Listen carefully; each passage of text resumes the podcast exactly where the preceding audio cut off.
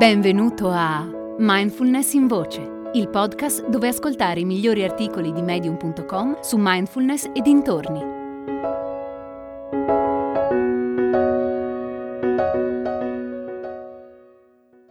L'arte perduta dell'ascolto di Sioban Kuram. Avevo avuto una di quelle settimane in cui ti sembra che la trama della tua vita sia stata scritta da un autore dotato di un umorismo macabro e perverso. Mi aveva lasciata svuotata, stremata ed esaurita e avevo un gran bisogno dei consigli di un amico. È stato allora che ho mandato un messaggio a un amico dicendogli ho bisogno di un tuo consiglio, ci possiamo vedere?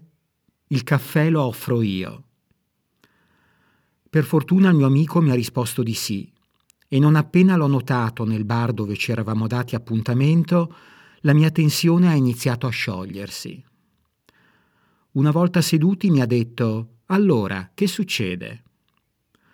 Ho iniziato a raccontargli il motivo del mio malessere, legato al lavoro.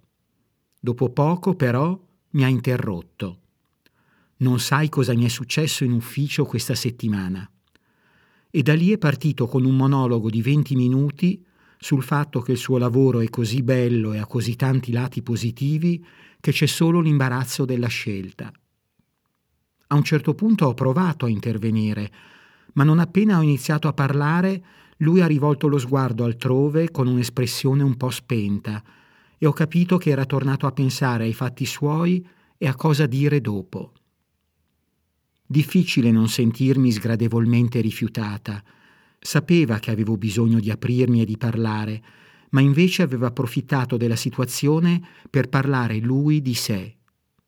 Sono rimasta lì, scocciata e sconcertata, e ho deciso che non valeva nemmeno la pena di provarci.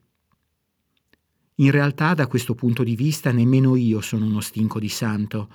So bene che a volte mi sono sentita così felice, triste o arrabbiata che morivo dalla voglia di parlare con qualcuno e se ero con un'amica o un amico, ho approfittato delle sue parole per parlare in realtà di quello che volevo io. Ma grazie alla pratica dell'ascolto consapevole, col tempo sono diventata molto più brava ad ascoltare. L'ascolto consapevole ha origine nella tradizione buddista, ma è una di quelle pratiche che chiunque può e secondo me dovrebbe coltivare. Ho incontrato per la prima volta l'ascolto consapevole alcuni anni fa a un incontro buddista. Eravamo una quindicina di persone, tutti seduti in cerchio su delle sedie. La donna che guidava l'incontro ha invitato ciascuno di noi a condividere cosa ci passava per la testa o come ci sentivamo in quel momento, mentre il resto del gruppo doveva focalizzare la propria attenzione su chi stava parlando con l'intenzione di ascoltarlo in modo autentico e profondo. Nessun altro poteva parlare, e questo a prescindere da quello che la persona stava dicendo o dal nostro desiderio di darle un consiglio. Dovevamo solo ascoltare. Dico solo, ma in realtà ascoltare davvero senza distrarsi può essere molto difficile. Come ho scoperto quando la prima donna ha iniziato a parlare, e ha raccontato ogni più piccolo dettaglio della sua giornata, compresa la farcitura del toast che aveva mangiato a colazione e il percorso che aveva fatto per venire fin qui. Invece di ascoltare in modo autentico, ho iniziato a giudicare in modo autentico. Ho iniziato a borbottare nella mia testa perché ci racconta tutta questa roba? Non è quello che ci è stato chiesto. Ci è stato chiesto di dire come ci sentiamo. Poi ho rivolto i miei pensieri giudicanti all'idea stessa di ascolto consapevole. A cosa serve quello che stiamo facendo se non possiamo nemmeno dare un consiglio? Come può essere d'aiuto alla persona che sta parlando? A quel punto un uomo ha iniziato a parlare delle difficoltà che aveva incontrato dopo la separazione dalla moglie. Ho smesso di dare giudizi e ho ascoltato con più attenzione. Mentre l'uomo si apriva a noi, ho sentito l'energia del gruppo cambiare. L'attenzione di ognuno era letteralmente assorbita e concentrata su di lui. lo accoglieva e lo sosteneva. Alla fine del suo racconto mi sono chiesta se desiderasse che qualcuno di noi dicesse qualcosa, una storia simile tratta dalla nostra esperienza o una perla di saggezza, ma l'uomo sembrava essere autenticamente grato. Grazie, ha sussurrato, con gli occhi lucidi bagnati dalle lacrime. Grazie. Poi è venuto il mio turno.